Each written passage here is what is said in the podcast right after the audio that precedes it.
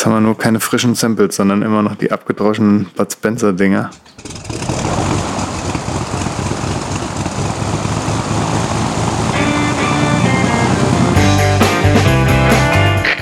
Wir heißen Sie herzlich willkommen an Bord bei der Übercast. Ihr Flug beginnt in wenigen Sekunden. Die Piloten melden sich in Kürze persönlich vom Flugdeck bei Ihnen.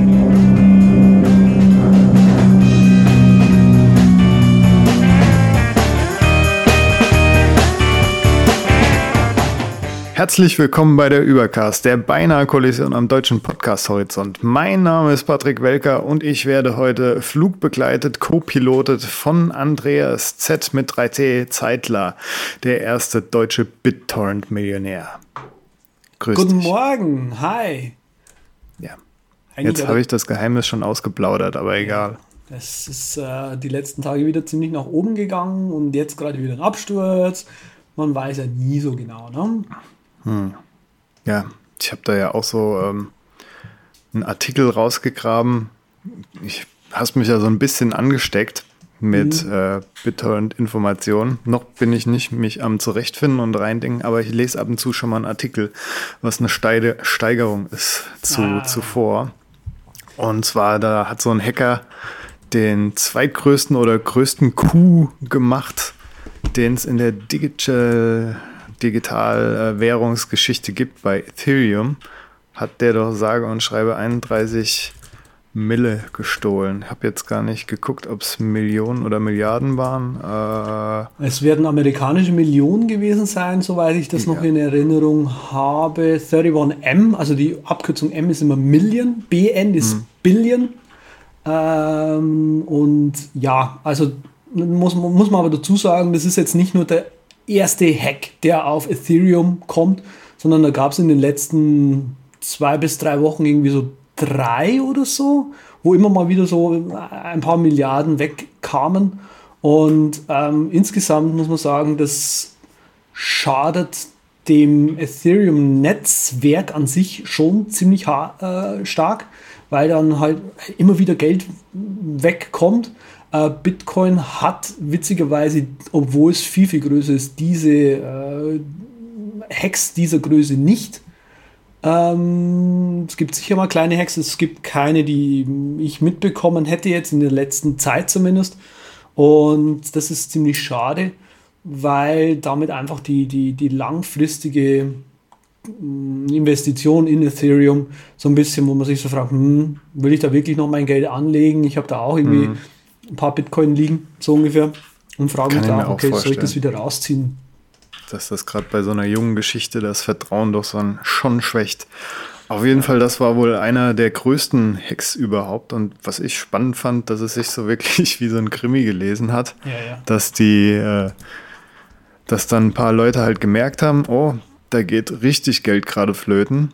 Und dann haben sich die Whitehead-Hacker zusammengesetzt und sich das angeguckt und haben halt rausgefunden, wie er das da abzieht, die Kohle. Und dann haben sie, um zu vermeiden, dass er das komplette äh, Portemonnaie da von, von ganz Ethereum so in die eigenen Taschen senkt, haben sie schnell die anderen Accounts mit demselben Hack quasi selbst äh, leer gemacht um das dann später halt wieder zurückzuzahlen. Und so ist dann sein Algorithmus ins Leere gegriffen irgendwann, als sie damit fertig waren. Ja. Das ja faszinierend. In dem Artikel, ja, ja. der verlinkt ist, steht es nochmal etwas technischer drin. Das war jetzt die dumme Erklärung. Ja, das ähm, da gab es auch noch andere Hacks irgendwie, also von diesen ICOs, also Initial Coin Offerings, wo wir, glaube ich, auch schon mal drüber gesprochen haben. Ähm, kam auch einiges Geld weg, wo dann irgendwie Millionen weg waren und so weiter. Also von ICOs sollte man eh die Finger lassen, weil die meisten ziemlich, naja, schäbig mhm. sind. Und ähm, ja, bei Ethereum muss man halt inzwischen sagen, okay, wenn das jetzt viermal passiert ist, schaut man sich vielleicht nach einer anderen ähm, Investition um. Ähm, da gibt es ähm, diverse, die man sich so als große, langfristige anschauen kann. Also es gibt EOS, die waren ziemlich gut und das sieht auch extrem, also es sieht wie ein langfristig gutes Projekt aus. Äh, IOTA, also IOTA, kann man sich vielleicht mal anschauen und mehr fallen mir da gerade nicht ein. Hm. wobei bei diesem Hack steht nochmal in dem Artikel, dass es halt wirklich nicht die Schuld von Ethereum war oder Parity itself, keine Ahnung, was Parity ist. Mhm. Sagt euch der Andreas vielleicht gleich. es war ein Client von äh, äh, Parity, der halt noch unterstützt hat, dass man mehrere Signaturen äh, hat, was du, glaube ich, auch gesagt hast, was früher mal in Mode war, war es jetzt absolut nicht mehr so. Multisig, nee, Multisig ist in Mode, das ist ah. es eben. Okay. Aha. Weil Multisig ist eigentlich ziemlich cool, weil es im Prinzip heißt, ähm, wenn du quasi was, wenn du quasi Geld abschicken möchtest, dann kannst du quasi angeben, ob, also ob eben zwei Parteien das autorisieren müssen. Und du kannst halt quasi sagen, okay, mhm. du hast hier ein, ein Wallet, was ähm, meinetwegen insgesamt drei Keys hat, ja, und du brauchst mindestens zwei, um quasi eine Autorisation abzuschicken. Das heißt also, wenn einer im Urlaub ist, dann können die anderen zwei immer noch arbeiten damit. Und mhm. ich kann mir vorstellen, dass es darüber möglich ist, äh, irgendwie Schindluder einfach dann zu betreiben. Ne? Ja, da hat er halt irgendeine Schwachstelle gefunden und ausgenutzt und schon krass. Würde mich mhm. echt mal interessieren, eigentlich theoretisch in der, in der guten Welt, da es eine digitale Währung ist. Müsste eigentlich am anderen Ende gerade jemand nur die Zahlen eintippen, von denen die beraubt wurden, und dann sind sie wieder auf dem Status, wo sie waren. Aber ja, so läuft das, das wahrscheinlich nicht. Nee, also da ist leider Ethereum, wie gesagt, in letzter Zeit negativ aufgefallen. Also was ja. uns positiv aufgefallen ist. Ja, Hörerfeedback. Ja, Hörerfeedback. Der Frank Müller. Vielen Dank, Frank, für deine ausführliche, äh, für dein ausführliches Feedback zur Sendung. Ich muss mir gerade noch mal so überfliegen. Also, soll ich es vielleicht vorlesen sogar? Ich glaube, das ist nicht mal so schlecht. Ähm, Nee, das dauert jetzt zu lang. Ich wollte okay. Siri vorlesen lassen mit so. der Workflow Action, aber das ist. Das dauert jetzt auch zu lang, ne? Okay, alles ja. klar. Gut, also im Prinzip sagt er hier: ähm, Ho äh, Hobel mit offenem Kamm, Open Comb, äh, ist aggressiver als solche mit geschlossenem, ist ein Gerücht. Ähm, wie aggressiv ein Hobel ist, liegt grundsätzlich am Spalt zwischen Klinge und unterer Platte. Je größer, desto aggressiver. Und ähm, genau, da sagt er hier, der sanfteste, den er jemals hatte, war ein Phoenix Double Open Comb, äh, bei dem eben ähm, Platte, also genau, also der Kopf und die Platte unten drunter gezahnt sind. Und ähm, genau. Ja, Sven das, würde da sagen, Herrlich. Ich muss mich da von dir mal ausgiebig beraten lassen, weil ich bin immer noch bei der Gillette-Fraktion und jetzt zum Movember lasse ich da sowieso etwas stehen. Sieht sehr lächerlich ah. aus, aber... Ja. Geil. Ja, also wie super. ihr seht, äh, nicht nur geiles Feedback, sondern auch äh, Samples wieder da und zufälligerweise gerade das Richtige getippt. Also hier steht wirklich nur herrlich beraten, habe ich gedacht, das passt, aber so passt natürlich noch besser. Das passt eh. Also Sven, ich erkläre dir das jetzt mal. Danke. Nee, äh, hier geht es noch weiter, das, was ich auch ganz faszinierend finde, ein Artikel vom Spiegel, den er hier sagt, also mit den Alaunsteinen, weil die wohl eine äh, hohe Aluminiumkonzentration hätten, ähm, wären die eben nicht so gut. Ähm, das ist aber eine Information, die ich anders hatte und ich auch jetzt mal sagen würde, dass die anders ist. Meine, weil hier nämlich auch die Rede ist von Alaun Stiften und von den, ähm, äh, wie heißen die denn, Stiptics, glaube ich. Also diesen Stifte halt, die kleinen, die man beim DM zum Beispiel auch kaufen kann, die enthalten tatsächlich Aluminium, aber die Alaun-Steine ähm, sind eben Naturprodukt, die das eben nicht enthalten. So meine Information zumindest. Ähm, weil den Stiften ist nämlich dieses Aluminiumkonzentrat eben noch äh, mit zugesetzt. Also da kann ich mich auch jetzt nochmal irren. Meine Information war aber, dass eben gerade die Alaunsteine, sonst hätte ich mir das Ding nicht gekauft, eben das nicht hätten. So, dann schreibt er hier weiter, Rasiermesser schleifen ist halb so wild und auch nur selten nötig äh, nötig. Wenn man selbst nur ledern, aber nicht schleifen will, kann man das einmal im Jahr äh, zu einem der anerkannten Schleifer bringen. Oder eben eine Facebook-Gruppe äh, äh, mal schauen, da hat er hier ein Forum verlinkt. Seht ihr natürlich dann alles in den Show Notes, die wir finden auf www. Machen wir es mal ganz retro mit www vorne dran. Super. www.derübercast.com slash podcast slash 87. Die magische 87. Mit 87 Leben, da fängt das Jahr an. Wunderbar. Ähm, genau. Also eben Forum und äh, eine Facebook-Gruppe, die hier verlinkt sind. Und ähm, genau, also noch eine kleine Anekdote aus seinem eigenen Leben, dass wohl das Chavett ziemlich gut wäre. Ähm, Schawätzt da nicht. oh Gott, war der gut. Weiter, weiter, schnell überspielen. Genau. Gut, also, wie gesagt, das ist alles äh, verlinkt in den Show Notes. Ich will da jetzt nicht in aller Gänze drauf eingehen. Frank, vielen Dank für dein Feedback natürlich. Ähm, du bist uns willkommen. Ähm, auch weiterhin als Hörer natürlich. du bist jetzt nicht disqualifiziert, nur weil genau. du ne, Feedback ja, gegeben hast. Du bist jetzt quasi der, der, der lebende Beweis, dass es mindestens eine Person noch gibt, die sich äh, mit diesem Thema äh, auseinandergesetzt unter unseren Hörerinnen. Und äh, vielen Dank eben und äh, volle fünf Sterne in den aktuellen Ratings. So Muss ja gut sein. So wollte ich das eben auch sagen. Alles klar. So wie, so wie mein Omelette. Das werden wir nächstes Mal sehen. Fahrwerk raus, Herr Welker. Ich nee, lasse das, das Fahrwerk drin, aber okay. Genau. Ähm, gehst du mal ein bisschen weiter weg vom Mikrofon? Das hat jetzt schon ein paar Mal übersteuert. Ja, stimmt, wenn ich da so reinpuste. Ja, das ist richtig.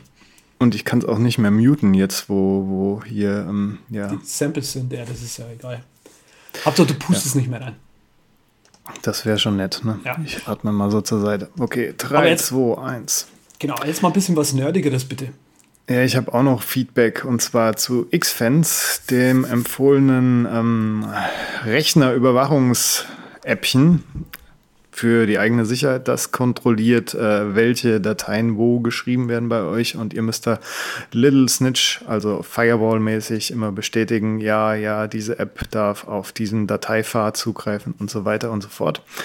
Habe ich ja installiert, fand ich auch super alles, nur irgendwann hat dann gar nichts mehr funktioniert und ich bin dann nur noch am Regelbestätigen gewesen und das kann es natürlich nicht sein.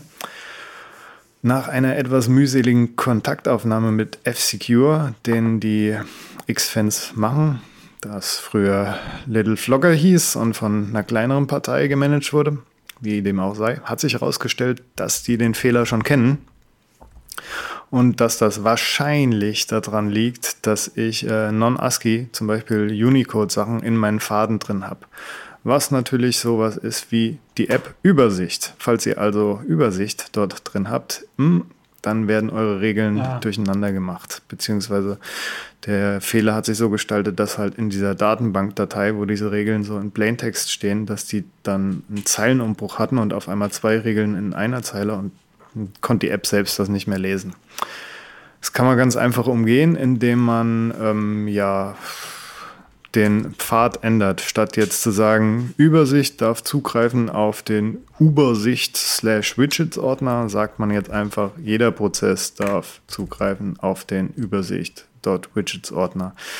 Was nicht so geil ist, aber ein guter Workaround, sage ich mal. Mhm. Hab dann natürlich auch gerade, da ich äh, oft das mal schusselig bin und mir da nicht vertraue, mir voll das Skript geschrieben, was mich dann anpingt per Pushover und Systembenachrichtigung und sagt, ja, guck mal nach, da ist wieder Mist am Laufen gewesen.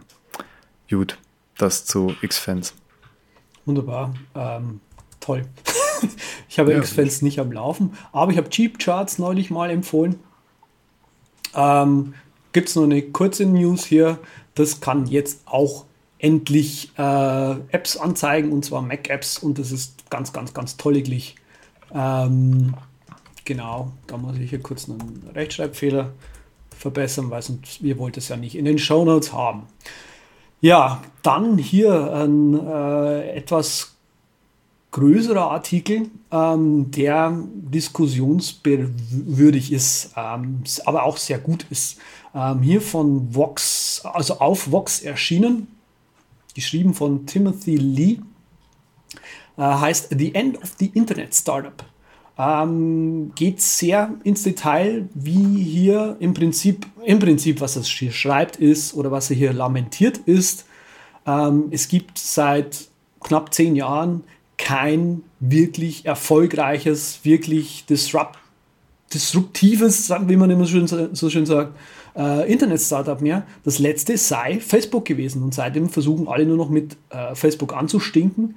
Und ähm, er schreibt hier im Prinzip, dass ähm, in den ganzen Internetmarkt ein bisschen Ruhe eingekommen sei wohl, weil die Großen, die es gerade gibt, einfach hergehen und immer dann die Kleinen aufkaufen, so wie es eben in der Industrie so üblich ist, dass eben sich, wenn sich mal die Großen etabliert haben, ähm, sie äh, Innovation verhindern wollen, beziehungsweise äh, Innovation sich einkaufen wollen, äh, indem sie einfach die Kleinen aufkaufen. Und die Kleinen, die da so nachkommen, ja, die sind nicht wirklich, äh, die haben es nicht wirklich geschafft, wirklich groß zu werden. Snap ist ein Witz, äh, ziemlicher. Also die Aktie stürzt immer weiter ab, gerade, glaube ich, habe ich gehört. Ähm, und bei Snap bin ich persönlich auch nicht wirklich super begeistert, weil ich nicht weiß, was bei denen wirklich so innovativ sein soll. Ähm, genau, dann gibt es hier noch Square, Slack als, als Beispiel. Ähm, ich bin mir gerade nicht sicher. Hm. Ob das ich meine, ist ja auch so irgendwie, dass, dass es eher zur Norm geworden ist. Ich meine, das Internet ist immer normaler und dass man reine Internetfirmen hat und sowas. Und gibt viel mehr kleine Fische als früher halt. Aber immer noch die großen Platzhirsche, die, wie Andreas schon sagt, alles äh, kaufen, sobald es eine gewisse Größe erreicht hat und es irgendwie Sinn macht, das zu kaufen. Ja. Ähm, Sei es jetzt aus Konkurrenz noch, oder. Und was ja auch noch so ein bisschen dazu kommt, also das steht jetzt in diesem Artikel nicht, ich dachte, ich habe das äh, in diesem gelesen, aber es war wohl was anderes. Ähm, dass die Startups, die einigermaßen innovativ waren und was wir hier in äh, Europa war immer Soundcloud, so, wo man immer sagen konnte, so, hey, wir mhm. haben wenigstens ein Startup hier in Europa auch, ja, das war, das war Soundcloud und Soundcloud weiß man hat massive Probleme. Ähm, die haben, und zwar ist es bei denen echt krass geworden, die, denen ist scheinbar die Kohle einfach buchstäblich ausgegangen sodass sie jetzt quasi gesagt haben, ich glaube ab Anfang Juli oder sowas oder Juni schon, ähm, werden die Gehälter der Angestellten einbehalten. Das ist schön, das hatten wir, glaube ich, schon mal in der letzten ja? Follow-up-Sektion, okay. ja. Alles klar, gut, dann weiß ich ja, wo ich danach schauen muss. Jetzt weiß ich auch wieder, wo ich es her hatte. Ähm, ich habe es auch, glaube ich, hier in einem Podcast nochmal gehört. Also das war ziemlich krass. Und im ja, Prinzip geht es in dem Artikel hart. genau um diese Geschichte halt. Also die Großen haben sich eingesetzt, ja, eingebürgert, kaufen die Kleinen sozusagen auf. Innovation wirklich gibt es nicht mehr, weil sich die nicht mehr durchsetzen kann gegen die Großen. Abwarten und Tee trinken. Es gibt natürlich auch Sachen, die wollen einfach nicht aussterben. Zum Beispiel Acorn von Flying Meat, da weiß ich noch, hat irgendwer mal früher gesagt, ah, Flying Meat, die gibt's immer noch. Und jetzt kann man wieder sagen, die gibt's wirklich immer noch. Die sind wie Henry aus der Asche aufgestanden mit Acorn 6 jetzt. Habe ich mir gedacht, ist mal eine News, gerade weil du ja auch nach einem Crop Tool mal gesucht hattest mhm. von Acorn. Jetzt kannst du updaten und hast immer noch das wunderbare Crop Tool, theoretisch. Ganz ja, theoretisch. theoretisch. Das will Wirst du aber eine, nicht tun, oder? Äh, es gibt eine Free Trial inzwischen äh, für das Acorn, aber ich habe einfach das alte Acorn runtergeladen äh, ja. und nebenbei installiert, weil ich brauche tatsächlich nur dieses Crop Tool. Und so wie ich das sehe, scheint das Crop Tool auch wirklich nicht mehr so gut zu funktionieren, wie ich das in Erinnerung hatte. Also deinstallieren wir das vielleicht gleich mal wieder. Also offizielle Nachricht, Andreas sucht keinen Crop Tool Ersatz mehr für Acorn. Also so toll war es dann doch nicht. Nee, also ich suche das immer noch, ganz klar. Aber ähm, ich sehe das jetzt nicht ein. Der will ja irgendwie alle Jahre mal 15 Euro dafür zu haben. äh, für dieses Acorn und dafür, wie sagt man da, da ist nicht, nicht genug Utility da. Um, um Finger weg, Bürschchen. Ich hab schon jemanden für weniger erschossen. Saugeil. Genauso. So habe ich mir das auch vorgestellt. Ja, also für mich, das neue Acorn hat nicht wirklich genug. Also ich, mir bringt Acorn nicht genug, um zu, zu, zu rechtfertigen, dass ich nur wegen des Crop Tools irgendein Geld ausgebe. Mhm. Das Geld ist ja wirklich nicht viel, was er haben will. Da habe ich doch gerade mal passenderweise hier äh, Git für Sketch, wollte ich da mal passenderweise anmerken, was ja auch ein grafikrelevantes Tool ist. Das auch so wie ich, äh, also Sketch an sich jetzt meine ich, das auch so an sich an Relevanz etwas verliert, jedenfalls wenn ich so äh, die Szene verfolge, da gehen ganz viele auf Figma, weil das diese Web-App ist halt, die auch ziemlich gut läuft. Ich meine, es gibt ja Web-Apps, die annähernd nativ laufen. Und Figma ist halt eine davon und hat dann noch einen Haufen an Features, die äh, mal so bei Sketch vermisst. Und naja, ich werde mir das demnächst auch mal angucken, weil da gibt es auch äh, ganz äh, charmante Preise und ich glaube, für, für, für Einzelpersonen ist das sogar muss ich nachgucken, ob es wirklich für lau ist, so wie ich es äh, in Erinnerung habe, oder ob es wirklich dann im Jahr ein bisschen was kostet. Auf jeden Fall, die Überleitung habe ich gemacht, weil Git für Sketch, da gibt es so eine kleine Firma, die hat äh, tatsächlich so so eine Art Versionskontrolle für, für, für Slack halt, ach für Slack, meine Güte, für Sketch gemacht. Und hm. äh, ja, Abstract heißt die und da kann man halt seine Projekte mit verwalten und sieht ganz gut aus. Die App läuft auf Subscription-Basis. Für Einzelpersonen ist das auch erstmal umsonst testbar und dann kann man halt immer weiter im Plan gehen, ob man jetzt als äh, Einzelarbeiter da die Pro-Version holt, die mehr kann oder im Team die Versionskontrolle nutzen kann. Ich kann ja gerade mal reinzoomen. Mhm.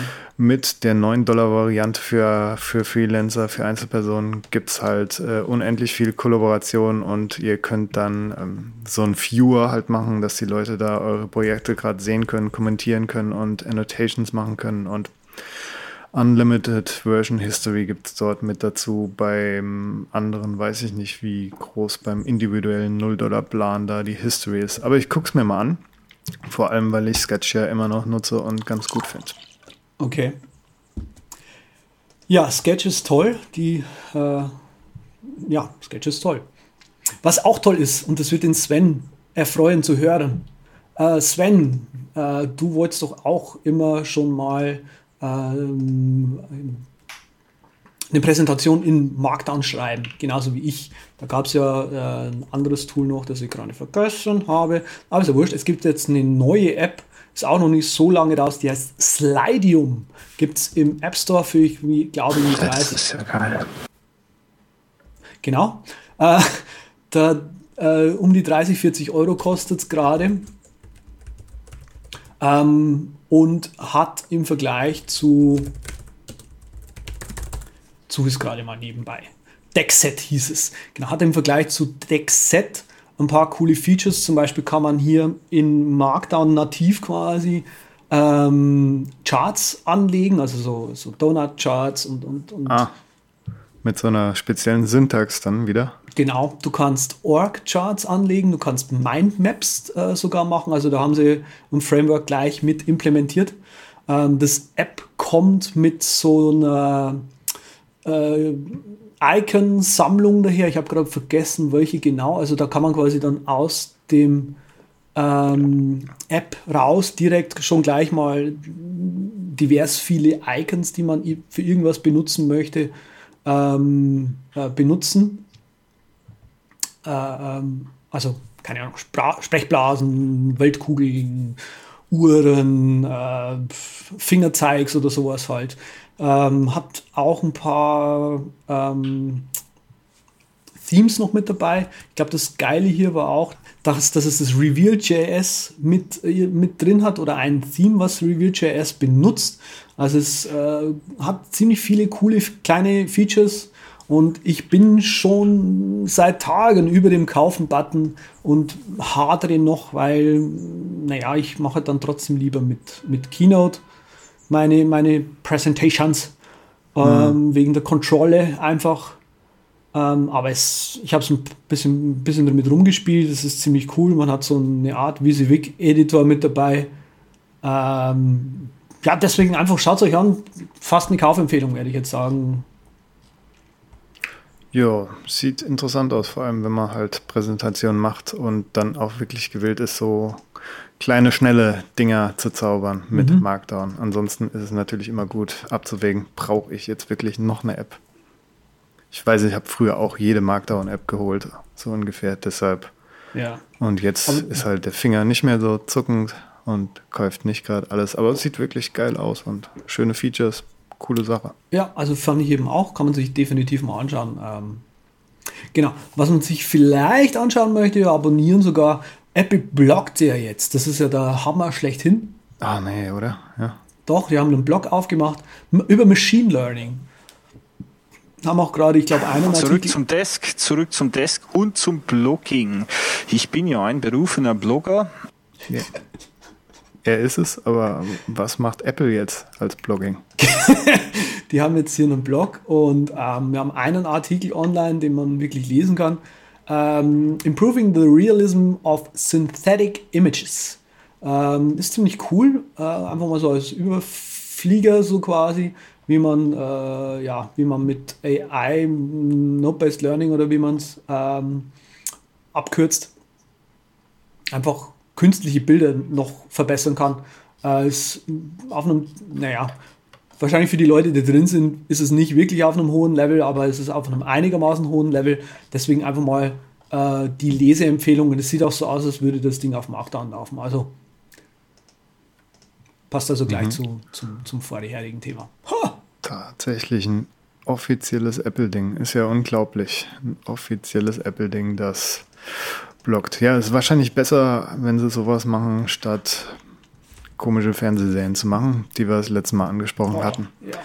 Was Ehrlich. ich äh, auch richtig gut finde, ist, dass Feedly, da bin ich ja damals, äh, habe ich mich dazu entschieden, äh, entschieden aus Budgetgründen, da damals noch diese Lifetime-Lizenz halt vertickert wurde.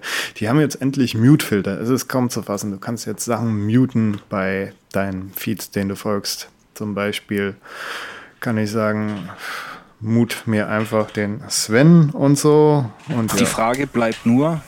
So, das ist keine Frage. Den Sven mute ich natürlich nicht. Aber es gibt jetzt Mute-Filter. Und es gibt natürlich noch, wenn wir schon die ganze Zeit Sven Samples hier am Start haben und überhaupt den Fechner feiern in Fellbach weiß gar nicht, ob er da immer noch wohnt. Der hat ja auch so ein Eigenbauprojekt. Auf jeden Fall in Gedenken an Sven kommt natürlich wieder Andreas und ich schieben uns die Kugel da immer hin und her. Entweder Kickstarter oder Indiegogo. Jeder muss einmal den Sven mimen in der Folge und ein neues Indiegogo oder Kickstarter Projekt rauskramen. Und ich habe die, die Hammer Brush habe ich rausgesucht. Geil. Ich dachte mir schon, irgendeiner muss es ja irgendwie äh, bei uns aufpicken. Ja, World's First Automatic Toothbrush. Das ist so ein Gebüsch quasi, was man sich einsetzt und dann vibriert es da in dieser Schale, in die man seine Zähne quetscht und dann hat man saubere Zähne danach. Das ist der Wahnsinn. Funktioniert das denn? Also glaubst du, dass das funktioniert? Hast du das, das Geld schon angelegt? Kriegst du dein Emma Brush morgen? Tja, ich habe ja gesagt, äh, in unserem Wire-Chat-Kanal mit den ganzen Passagieren, wenn das einer ausprobiert, der soll mir bitte in zehn Jahren Bilder von seinem Gebiss schicken, vorher und nachher. Ah. Und dann hole ich mir sofort eine Emma Brush, du wenn ich weiß, dass da immer noch alle Zähne drin sind. Du bist also der konservative Typ. Ich bin da recht kritisch und so. Ich bin eigentlich ganz zufrieden mit der elektrischen Zahnbürste. Das wäre natürlich der Schritt nach oben, aber nee. Okay, alles klar. Also ich finde die Idee cool. Ähm, Ob es funktioniert, wage ich jetzt auch mal zu bezweifeln. Ähm, es sieht interessant aus, mhm. aber ich bin bei Kickstarter tatsächlich auch immer sehr kritisch, ob das überhaupt was tut. Ähm, naja, Also man, ich verfolge es einfach mal, ja. Also den Kickstarter werde ich mir jetzt nicht holen, aber wenn das dann irgendwie mal durch ist, ja, so in einem Jahr oder sowas, und dann auch die ersten Tests wirklich, also die echten Real-Life-Tests raus sind, dann kann man vielleicht mal, ne? Hm. Was ja da immer noch so die Sache ist bei diesen Kickstarter-Dingern, wo man äh, irgendwas zum Nachfüllen braucht. Hier braucht man halt auch Kartuschen irgendwie, die in diesen Einsatz kommen, dass man da frische Zahnpasta drin hat. Na, sechsmal hält's, glaube ich, oder so. Auf jeden Fall die als äh, ja, europäischer Staatsbürger quasi nachzubestellen. Das ist ja auch immer so ein bisschen, weiß man nicht, ob man da jetzt unbedingt ein paar Euro draufzahlt, die nicht sein müssten oder so. Das stößt mir dann auch immer ein bisschen auf, weil das noch mit dazu kommt. Mhm. Ansonsten muss ich sagen, ich habe gerade wieder gekickstartet. Der letzte Kickstarter war, glaube ich, dieses Beans and äh, Beans and Blah Spiel, Bud Spencer, ne? Ja. Das musste ich featuren. Und gestern äh, war noch ein Outwitters, wer das kennt. Das habe ich noch nie gepickt. Das ist ein Spiel, so ein nicht lineares Spiel, wo man auf so einem Hex gegen andere Hex, äh, Hexbrett gegen andere Spieler so eine Art Action-Schach machen kann, sage mhm. ich mal. Mir fehlt jetzt in Ermangelung äh, eines besseren Begriffs halt ein Begriff. Gott, ich bin heute Morgen fit, ey, wie ein Laubfrosch. Ey, das ist unglaublich mit den Worten jonglierend, unglaublich. Und ähm, auf jeden Fall, die haben ein neues Spiel rausgebracht oder werden es rausbringen. Das läuft auch über Kickstarter und hat eine Switch-Version und das war mir beides sympathisch. Dann ist es noch ein Geschäftchen, ein Deal und deshalb habe ich äh, das auch gekickstartet. Das Wunderbar. ist jetzt mein 1, 2, 3. Kickstarter, glaube ich, keine Ahnung. Ja, jetzt gibt es hier auch was Neues von mir, von meiner Lieblings-Webserie Galileo. Äh, Galileo hat was für den Patrick gemacht, nämlich Wickelsneaker. Wie man hier bei uns schon mal gehört hat, eben den Furoshiki, Shikifuro, wie auch immer der Schuh heißt. Ja, Im Volksmund heißt er scheinbar, wie man in Berlin sagt, das weißt du natürlich besser wie ich, sagt man da scheinbar Wickelsneaker dazu. Äh, es gibt hier jetzt eine Sendung über den Furoshiki bei Galileo. Ja, der muss natürlich angeguckt werden. Wahnsinn. Und anprobiert werden. Was auch anprobiert werden muss, ist von Maxi. Äh, ja, ich bin immer noch bei den Kickstarter und Indiegogo und diesmal bei Indiegogo. Das ist äh, ein MagSafe Adapter, so wie er eigentlich sein sollte für die neuen MacBooks für USB-C dass das äh, wesentlich leichter sich und sicherer ablöst, so wie die alten Adapter. Wenn man da am Kabel hängen geblieben ist, dann ist nicht der Laptop mit gesegelt. Jetzt ist das auch nicht unbedingt der Fall, kann aber der Fall sein und deshalb gibt es jetzt halt diesen Maxi-Adapter, wo es garantiert nicht der Fall ist. Sitzt denn das USB-C-Kabel wirklich ein bisschen fester drin? In deinem MacBook? Äh, sitzt es fester dran? Es ist schon relativ stabil, Nein, ähm, aber es. Äh, es gibt nicht unbedingt, nee. Äh, die Idee also hier ist schön, aber da gibt's, ah, die ist tatsächlich ein bisschen schöner, aber es gibt ja von, ähm, ach, ich habe es neulich gehört bei Brad Terpstra, der übrigens äh, Sal Sogoyan äh, bei sich in der Show hatte. Bei dem Automator God. Ja, also die letzte Sendung oh, war wirklich schön. Gucken, ne? ähm, weil ja. Sal quasi über darüber gesprochen hat, wie Firmen er zu Apple gekommen ist, dass er eigentlich, eigentlich Musik, Musiker war und halt irgendwie einfach nur Programmierer dann geworden ist, weil das halt mehr Geld eingebracht hat und er ist quasi ein Urgestein der Automation, also wirklich, wirklich schön. Ähm, kann man sich mal anschauen. Ja, ja also noch genau. eine höhere Empfehlung. Äh, genau, von Griffin gibt es den BreakSafe Magnetic USB Charging Cable. Äh, Ja, genau. Äh, Cryptometer gibt es endlich auf iOS auch. Da sind wir, äh, bin ich, war ich ganz freudig. Es kostet Geld, um die 5 Euro, aber das will man natürlich für so ein App auch investieren. Ja, Äh, das nächste gleich hinterher geschossen. Expand Drive äh, haben wir ganz ähm, freudig erwartet auf dem Mac. Wie findest du es? Ich habe keinen Verwendungszweck im Moment dafür, weil ich immer noch äh, gucken bin, ob ich einen und welchen Cloud-Provider ich mir gönne, so ungefähr. Ach so. Poppenweiler. In Poppenweiler quasi. Ja, von daher äh, keine wirkliche Meinung zu, ob das funktioniert. Ich habe es irgendwann nochmal probiert, dann ging es wieder nicht. Also Okay. die zweimal, wo ich es probieren wollte, ging es nicht. Okay, ich verstehe. Ups, Nicht, ja, schon ja. wieder übersteuert. Okay, ähm, hm, mein Feedback. Ähm, ich habe ein bisschen was hinterher geschrieben, was Neues, was, äh, ja, also es gibt jetzt im App endlich so eine Anzeige, welche Dateien es gerade hochlädt und wie viel das es davon schon hochgeladen hat. Ja, das ist ja gut. Das, genau, ähm, lädt insgesamt äh, scheinbar parallel immer vier Dateien hoch oder runter. Man kann jetzt, ähm, man hat jetzt trotzdem immer noch die gleichen Fehler. Also manchmal werden Dateien immer nicht fertig hochgeladen. Was ich aber gemerkt habe, ähm, einfach die App neu starten und dann nochmal probieren, behebt diesen Fehler inzwischen. Also vorher hatte ich das Problem, dass wenn ich irgendwelche Dateien hochlade, die nicht fertig hochladen, dass es quasi diese Dateien versucht ewig hochzuladen, also zumindest so tut, als würde es das machen, aber tatsächlich nichts macht. Also der Fehler ist jetzt anders und irgendwie besser, ja.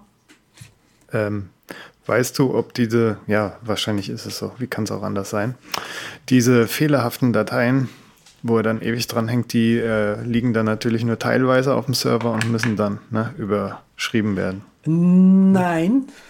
Warte mal. Nein, das wäre nämlich traumhaft, weil das ist so mein Hauptproblem an der Sache, dass du nie weißt, wo du jetzt den Kopiervorgang abgebrochen und verloren hast Ja. und dann potenziell eine korrupte Datei darum liegen Ja, hast. das ist auch genau mein Problem gewesen, aber da hilft dir jetzt quasi der Offline-Access und ähm, ein, ein Dateibaum-Vergleichstool, weil du dann quasi einfach den Sharky äh, über die Datei drüberlegen lassen, berechnen kannst und quasi schauen kannst, ist denn die Datei wirklich gleich? Ähm, also Offline-Access ist ziemlich cool, äh, lädt die Datei, also ist ist ein bisschen mit der Kirche ums Dorf, aber gut, muss man halt so machen. Man kann jetzt Dateien offline äh, accessen, das heißt, man muss die erstmal hochladen. Wenn man dann Offline Access anmacht, äh, dann werden die nochmal runtergeladen und dann hast du die auch wirklich lokal und dann kannst du quasi mit, mit Delta Walker oder mit äh, irgendwas anderem, was halt Verzeichnisbäume vergleicht, drüber gehen und schauen, ob die Dateien auch wirklich gleich sind. Ja, also immer noch so ein bisschen umständlich. Es ist ein bisschen umständlich immer noch, ja, aber es ist um tausendmal besser wie das, was vorher da war. Gut, das ist ja auch schon mal Feedback. Genau. Feedback habe ich auch zu den äh, Chrome DevTools. Und zwar gab es doch mit Chrome 59 Ah ja, dieses tolle Update mit der CLI, wo man Bildschirmshorts äh, machen kann, quasi per Command-Line, was nicht so richtig cool funktioniert hat, weil die nur bis zu einer zugegebenermaßen sehr großen Höhe, äh, 16.000 noch was Pixel, schießbar waren. Mm, Und jetzt habe ich halt gesehen, dass man in den DevTools auch Screenshots machen kann und das ist äh, sehr verlässlich funktioniert. Da gebe ich mal einen Link rein, da kann man äh, entweder mit den DevTools in der Kommandozeile da ähm, den Befehl suchen oder halt über dieses Responsive View, was es bei Chrome in den DevTools gibt. Da kann man auch dann die Größe einstellen, die Breite, meine ich, von der Webseite, die man abfotografieren will. Also wenn man zum Beispiel eine, nur eine Smartphone-Ansicht quasi fotografieren will und einen Full-Screenshot davon haben will, dann ja, ist ganz nett. Auf jeden Fall ist ein weiteres Tool in meinem Arsenal, das jetzt bequem in Chrome integriert ist, mit ein paar Klicks erreichbar ist. Nicht ganz so komfortabel wie jetzt Paparazzi und so, aber auch dort musste man wieder jetzt umstellen, wenn man da nur eine kleine Seitenansicht haben will, quasi eine Mobilansicht, die pff, 320 oder 640 Pixel breit ist. Jo. Wunderbar. Ähm, dann habe ich, glaube ich, noch eins, genau, Filebot. Ich habe es nochmal probiert, mich damit anzufreunden. Und ähm, einigermaßen lieb gewonnen. Äh, es gibt da ja dieses File-Naming-Scheme-Option-Ding, wo man einfach sagen kann. Plex. Ja. Äh, das, man, ich finde die Syntax ein bisschen komisch. Ich fand es ein bisschen komisch, dass es mir, wenn ich quasi das benutze, automatisch einen, einen wie sage ich, einen, einen Movies-Ordner irgendwie versucht draus zu machen. Also man muss da irgendwie ziemlich lang rumfummeln. Es ist irgendwie ein bisschen komisch, dass es das nicht einfach so kann. Also dass ich nicht auswählen kann, bitte benenne mir das nach Plex-Regeln um. Ja. Äh, lass mir aber bitte den Dateibaum ganz. Äh, irgendwie sowas. Äh, aber gut, das, so wie es gelöst ist, ist es ein bisschen komfortabler, ist wahrscheinlich auch leichter zu implementieren. Deswegen okay. Also ich habe mich damit ein bisschen angefreundet. Danke, Patrick. Du kannst auch im Forum, glaube ich, blättern, was genau die Plex-Regel ist. Die kannst du dann kopieren und kannst deinen Dateibaum dann vorne sagen, ja, es soll halt Filme heißen oder Wie, was weiß ich. Ja, genau. Aber das ist, sind sehr lange Postings, die. Ja, und verstreut. Ich weiß. Genau. Und das, das macht es nicht wirklich lesbar. Ja. Hm. Ja. Dann würde ich sagen, kommen wir zu einem etwas erfreulicheren, also nicht nur noch, noch erfreulicher als das, was wir bisher hatten. Ich meine, das war ja schon ziemlich heftig jetzt alles. Ähm, iOS 11.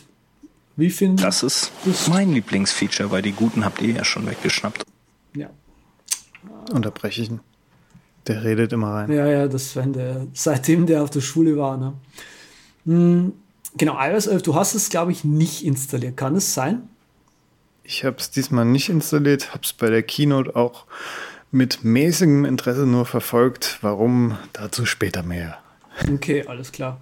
Ähm, ja, also ich habe es installiert. Ähm, ich warte immer bei solchen Sachen mindestens bis zur Beta 2, weil, ne, weiß man ja selber, das, das Beta 1 ist sehr instabil meistens. Beta 2 ist dann meistens lahm, aber schon deutlich besser. Und Beta 3 kann man dann endlich benutzen, so ungefähr. Hm. Ich finde Beta 4 kann man endlich benutzen, aber okay. Okay. Das stürzt noch ein bisschen weniger ab als 3 vielleicht. Ja, naja, ich hatte bei der Beta 3, also sind wir jetzt schon 4, ich weiß es. Stimmt, ich habe mir die Beta 3 installiert. Ähm, erst und jetzt haben wir Beta 4 seit gestern Abend, also ist gerade frisch rausgekommen, sei es wie es sei. Also, was ist neu? Ähm, und was ist cool, was ist nicht so cool? Also, die Notifications da müssen sie noch ein bisschen dran arbeiten. Das ist aber zum Glück auch schon wieder besser geworden. Ähm, man konnte eben irgendwie mit den Notifications nicht mehr interagieren, wenn man nicht einen 3D-Touch macht, also quasi mit Kraft drauf tippen. Ähm, das haben sie jetzt zum Glück wieder geändert und man kann die, die Notifications wieder, wieder ändern. Was ziemlich cool ist, ist die Geschichte mit dem Control Center. Also, dass man da jetzt neues Zeug hinzufügen kann und das Zeug äh, auch wirklich rumschieben kann und so weiter, das ist schon ziemlich ähm, nett. Mhm. Ja, das war auch so ein armen Moment während der Keynote. Na, endlich. Und da kann man von ausgehen, dass es dann mit iOS 12 vielleicht aufgemacht wird, auch für die Drittanbieter und so Sachen. Ja, und, ich meine, ja. das gibt es ja jetzt erst zwölf Jahre. Also von dem her mindestens zwölf Jahre. Nee, länger schon ähm, dass das ja endlich mal kommt. Ich meine, Android hat, hat es ja nicht nur erst seit gestern. Was ich hm. ganz cool finde, ist die Möglichkeit, hier jetzt ein Screen Recording zu machen. Hm. Was bei mir leider nicht funktioniert. Ich weiß nicht warum, was man dazu braucht. Ähm, aber es ist löblich, dass hier scheinbar was kommt. Du, da kann ich dir sagen, warum das noch nicht funktioniert, weil sie genau wissen, das ist die Beta, das tun wir als letztes irgendwie implementieren. Ja. Nicht, dass die ganzen Blogger hier ganz bequem die ganzen Bugs aufnehmen und der Welt zeigen, wie instabil die Beta ist. Meinst du, die machen das so? Nee, aber es könnte sein, wer weiß schon. Ja. Aluhut. Aluhut, der Aluhut, ja. Genau, also an sich ist es irgendwie ganz schön. Ähm, man merkt, das Motion Design ist noch nicht so wirklich fertig. Es sind ein paar schöne Sachen drin, es ist, kommt so ein bisschen smoother daher, manche, äh, ja, einfach die Kurven oder die, die, die, ja, die Übertragskurven, sage ich jetzt einfach mal, ähm, sind ein bisschen anders berechnet, was das Ganze ein bisschen schöner aussehen lässt. Äh, kleine Gimmicks sind mit dabei, zum Beispiel, wenn jetzt zum Beispiel ähm, man eine App verschiebt, ja, also wenn man in diesem Wiggle-Modus ist äh, und oben das, links das X angezeigt wird, um die App zu löschen, wenn man eben die App dann schiebt, dann verschwindet das X, womit eben dann auch deutlich ist, so jetzt, wenn du es gerade schiebst, kannst du es aber auch nicht gleichzeitig löschen mehr, ähm, was ganz nett ist. Ansonsten ähm, finde ich das eigentlich ganz nett. Es, ich, mir ist es jetzt entgangen, dass wirklich die hammermäßig technisch neuen Features drin sind. Was ich persönlich nicht so toll finde, ist ähm, die Geschichte mit dem App Store. Die haben den App Store übersichtstechnisch und layouttechnisch komplett umgestülpt und er ist jetzt mhm. sehr, sehr unübersichtlich geworden.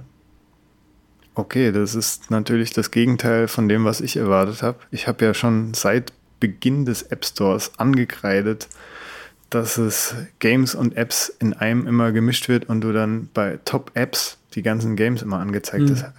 Hat mir am Anfang die heilige Krise beschert, weil mich Games überhaupt nicht derzeit interessiert hatten. Okay. Ja. Aber wenn du sagst, es ist unübersichtlich. Naja, sagen wir es so, die haben halt jetzt im Prinzip, also es ist schön gemacht. Ja, es sind große, fast den ganzen Bildschirm füllende Teils. Ja, muss viel scrollen, ne?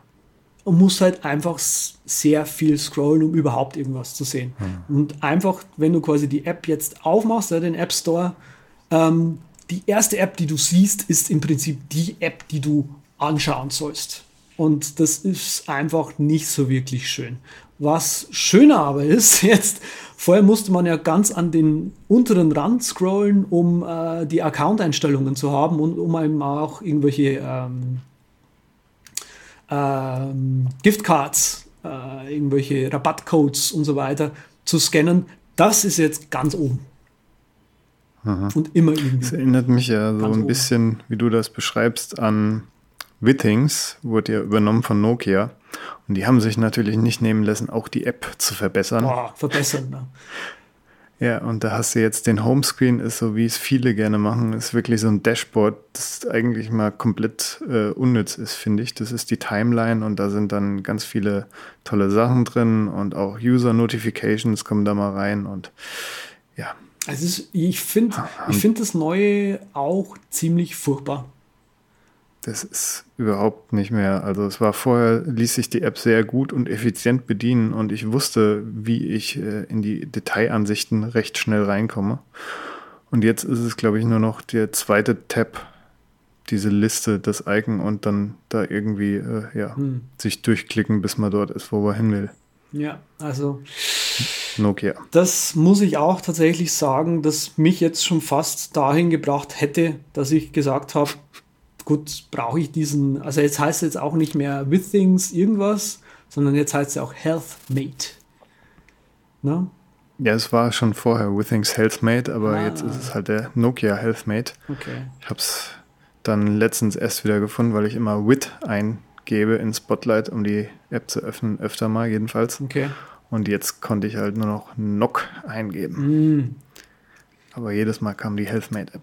Okay, also irgendwie, ja, also ich man musste da zustimmen, ich finde die auch nicht besonders gut. Aber so sieht halt jetzt der App Store auch aus. Gut, so ist er halt jetzt. Ja, damit müssen wir jetzt einfach leben. Ähm, er hat, es hat sicher auch Vorteile, so ein Layout zu haben.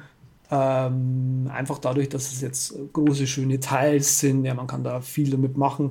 Die Unter, Unter, Unterteilung in, wie du schon sagst, in Games und Apps, das ist sinnvoll. Das macht, das macht auf jeden Fall mehr Spaß. Wenn man dann in den einzelnen Untergruppen ist, dann ist es tatsächlich auch nicht mehr ganz so schlimm. Ja, da hat man noch ein bisschen was von, den, von, der alten, von dem alten Layout, aber man muss halt einfach ziemlich viel auf einmal machen, um überhaupt irgendwas zu sehen. Okay, gut. Dieses Drag and Drop ist ziemlich cool, äh, funktioniert aber scheinbar nur auf dem iPad. Also ich habe noch nichts gefunden auf dem, auf dem iPhone.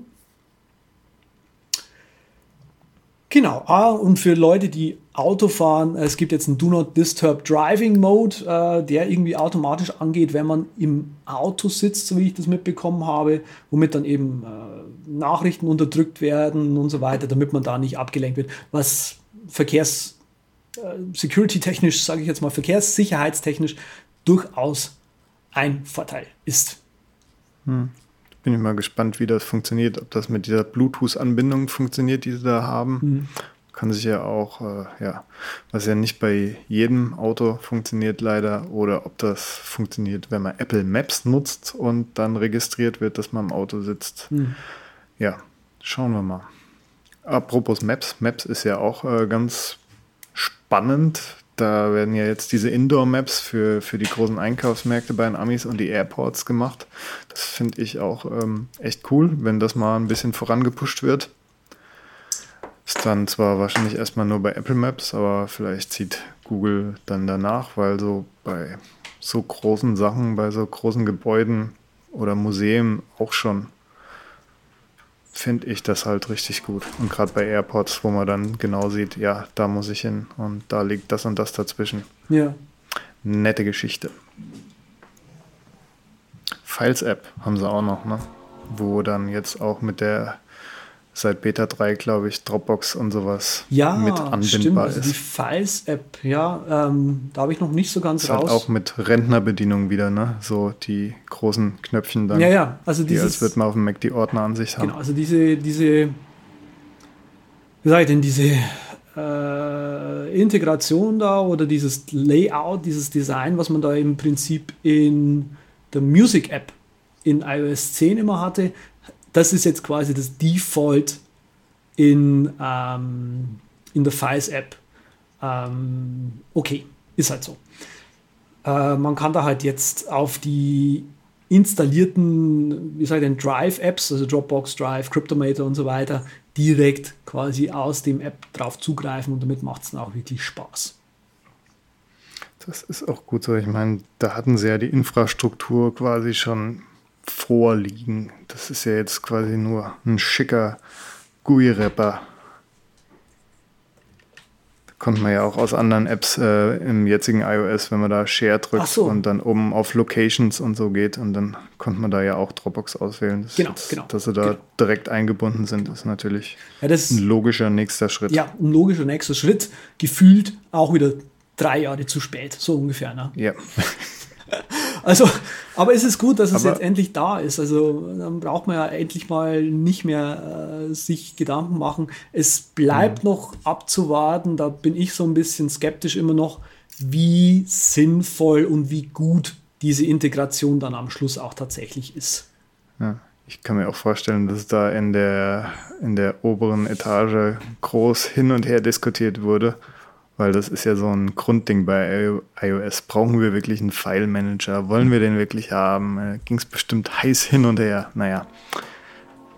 Was ich ganz äh, interessant finde, ist halt die Umstellung mit äh, HEVC und Hive, Stimmt. den Video- und Bildformaten die jetzt halt deutlich weniger Platz schlucken und äh, ja, so global mal von Apple angestoßen wurde und vielleicht an auch den äh, Rest der Industrie ein bisschen mehr Druck aufbauen, wobei man das wirklich äh, ja, anzweifeln kann, weil gerade so, so, ob jetzt High-F JPEGs im Internet ablösen wird, darf natürlich immens bezweifelt werden, weil die Geräte da natürlich echt äh, ein bisschen Leistung brauchen und nicht jeder alte Taschenrechner von Oma dann halt so ein HIF-Bild schon schön berechnen kann und konvertieren kann. Und ja, bei Apple selbst ist es, glaube ich, so gelöst, dass äh, alte, alte Macs äh, zeigen dann auch noch die alten Formate an. Also es wird irgendwie vom, vom Client dann aus erkannt, aha, das ist ein alter Mac, der unterstützt das noch nicht und deshalb kriegst du jetzt hier weiterhin dein JPEG in die äh, Library von Fotos geladen, so ungefähr. Also man weiß jetzt noch nicht, äh, was dann passiert mit den Metadaten, wenn man diese Datei dann auf dem Mac dieses JPEG editiert und dann wieder abspeichert. Da kann man auch mal gespannt sein. Weiß ich nicht. Also, so wie ich das mitbekommen habe, ist es wohl so, immer wenn du es exportierst, geht es halt runter vom HEVC auf, das, äh, auf dem H264.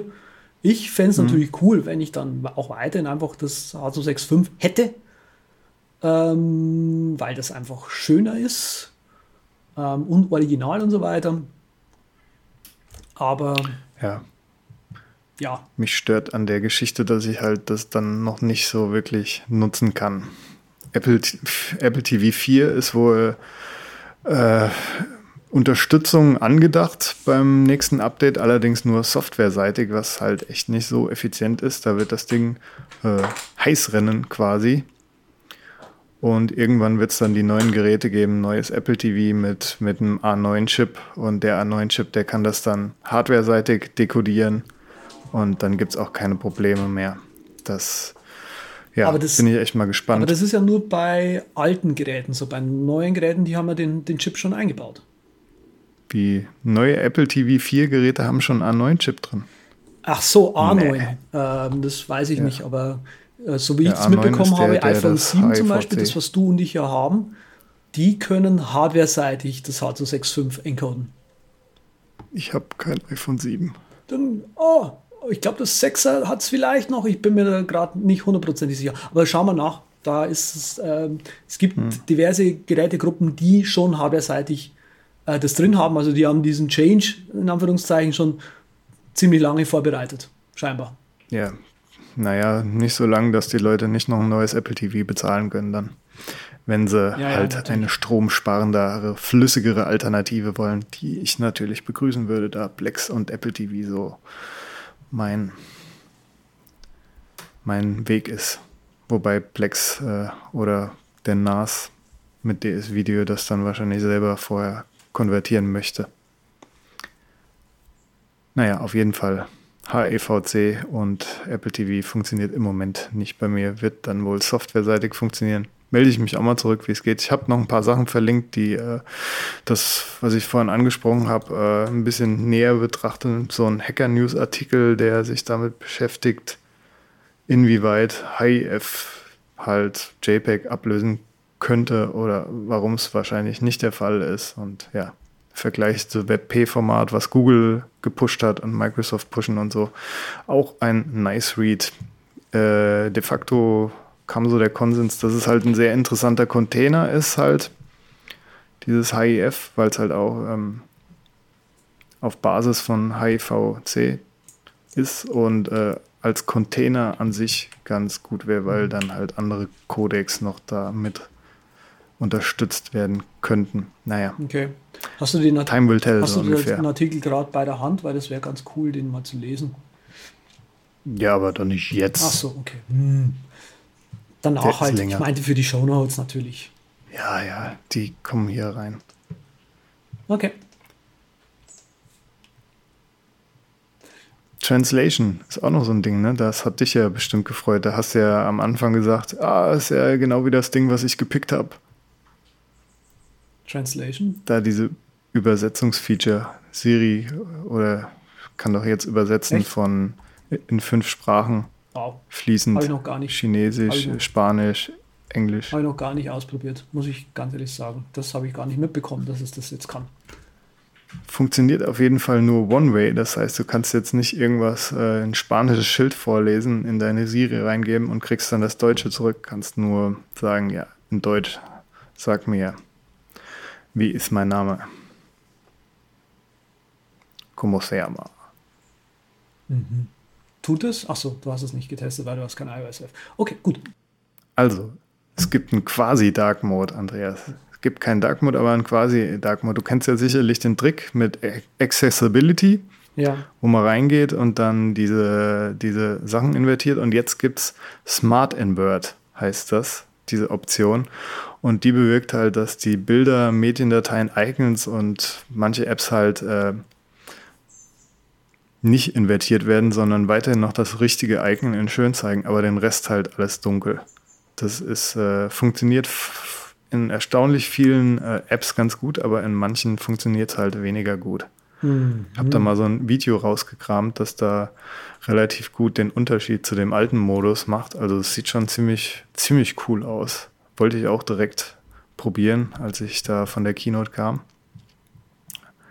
Hat mich natürlich sehr angesprochen. Aber wenn das natürlich nur in manchen Apps funktioniert, dann will ich da nicht immer hin und her schalten, weil das Dreifachklicken ist bei mir schon belegt für Dimmen. Ja, ich wollte auch, ich habe es auch gerade mal nebenbei ausprobiert. Ähm, in, der neu, in der aktuellen Beta würde ich es nicht anmachen, das fängt dann ziemlich an zu ruckeln. Okay. Jetzt sind sie also am Arbeiten dran. Ja. Ja, da müssen wir auf jeden Fall das nächste Mal noch äh, drüber reden. zum Beispiel über das One-Handed-Keyword da, das interessiert mich auch und da will ich nächste Sendung mal mit dir tiefer reingehen. Jetzt sollten wir vielleicht Ja, das, einen Strich drunter das habe ich am Anfang auch überhaupt nicht gecheckt, was das soll. Ja. Aber find, vielleicht äh, machen wir das ja tatsächlich dann die nächste Sendung ein bisschen ausführlicher oder als Nachschlag nochmal. Ne? Ja. So. Hm. Ich würde dann sagen, ich pick mal einfach was. Ja, mach das doch. Und ich weiß, da war Sven, glaube ich, auch noch mit dabei.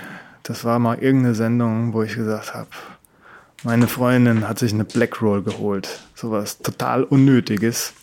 Und da habe ich noch drüber gelacht. Black Roll hat sie sich geholt. Und der Andreas holt gerade seine und hält es auch in die Kamera. Und auf jeden Fall hat mich das amüsiert. Und ich habe mir gedacht, was ein Müll. Aber es ist kein Müll. Ja. Ist richtig gut, muss ich sagen. Hast du dir geholt jetzt, oder was? Nee, ich benutze einfach ihre mit.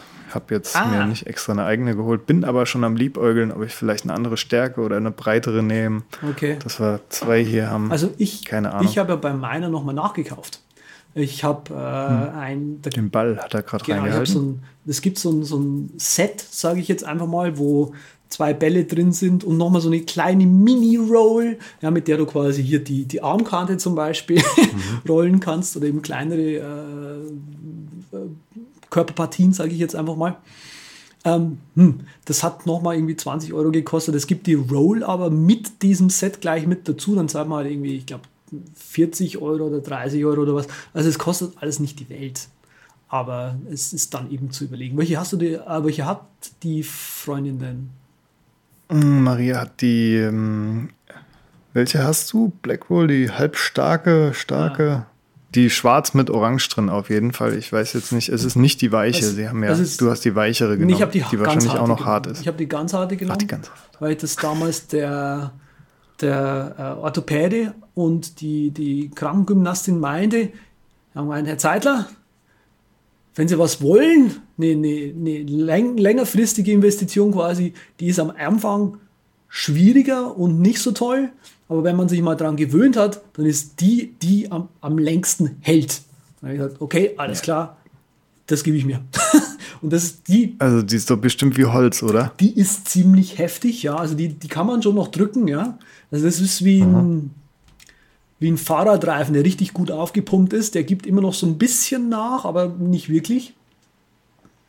Ähm, genau, von der, von der, von der Farb, Farblichkeit her, die, die am orangesten ist, das ist die härteste. Dann gibt es eine, die nur schwarz ist, das ist die weicheste. Und halt die, die, wo so ein bisschen gemischt ist von beiden, das ist so das Mittelding, genau. Also die ganz orangene ist nochmal noch mal eine Nummer härter. Ähm, das ist die härteste, die sie haben. Die sieht so aus, mit schwarzen Sprenkeln immer noch drin. Gut, Es gibt- auf jeden Fall sind wir anscheinend beide davon begeistert. Das stimmt. Ist auch, kann man auch als äh, Massage, Partnermassagegerät nutzen. Wenn der andere auf dem Boden liegt, dann mit der Rolle so drüber gehen. Die kann man so wunderbar an die Seite stecken, die Finger, und dann oh, richtig mit Hm. äh, vollem Körpereinsatz dann über den Rücken gehen und über die Arme und Hände, die ja bei mir immer sehr belastet sind als Tastaturjockey. Ja, genau. Ähm, ja, was man auch äh, machen kann, ist ähm, im Nacken haben viele Leute Verspannungen und so. Da kann man auch einfach mal den, den Kopf, äh, da ist ja so eine schöne CD, äh, DVD auch mit dabei und so ein schönes Poster. Es gibt auch eine App, Ah, Wahnsinn! gibt auch eine App mit Wie Anleitungsvideos. schön. Genau, also ähm, einfach drauflegen und den Kopf so ein bisschen hin und her machen. Das ist äh, gewöhnungsbedürftig. Ähm, wenn man das das erste Mal macht, beziehungsweise nicht gewohnt ist, ja, man muss sich da ein bisschen gewöhnen, den Nacken so ein bisschen strecken und dann tut es auch wirklich gut. Also ich habe das ähm, das erste Mal gemacht gehabt, ich kann mich noch erinnern. Und am nächsten Tag hatte ich da Muskelkater.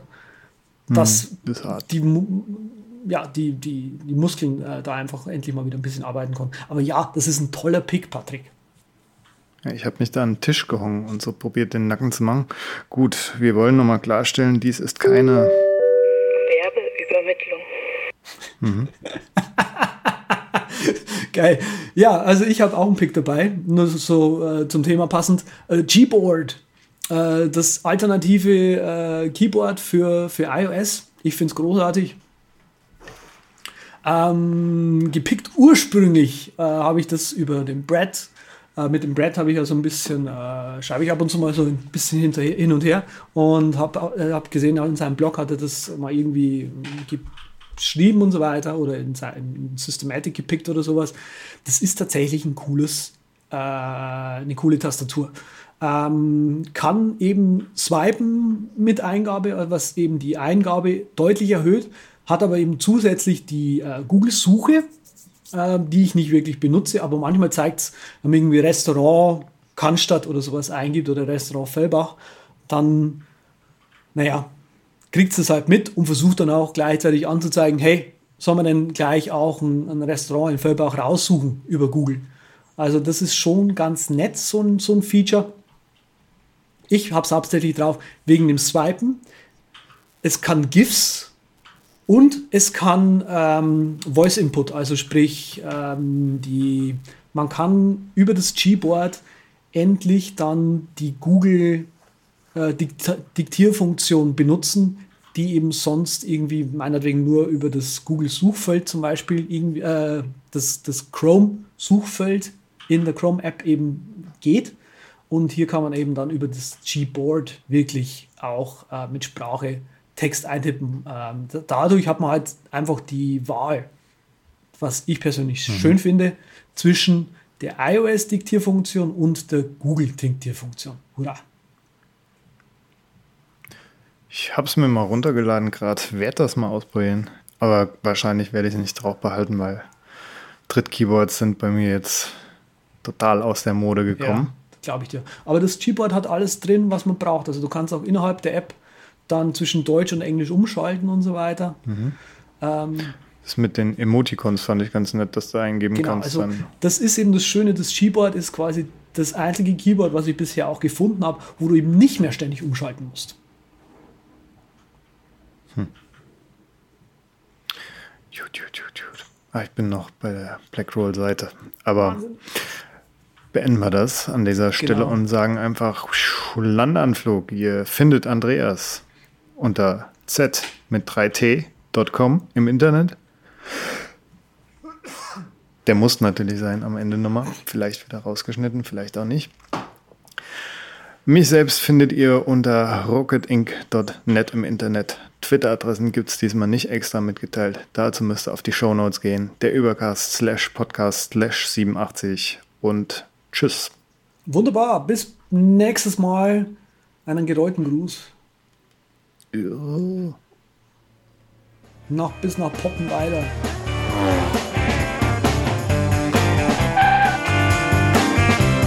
Vielen Dank, dass Sie sich für den Übercast entschieden haben. Wir freuen uns, Sie bald wieder an Bord begrüßen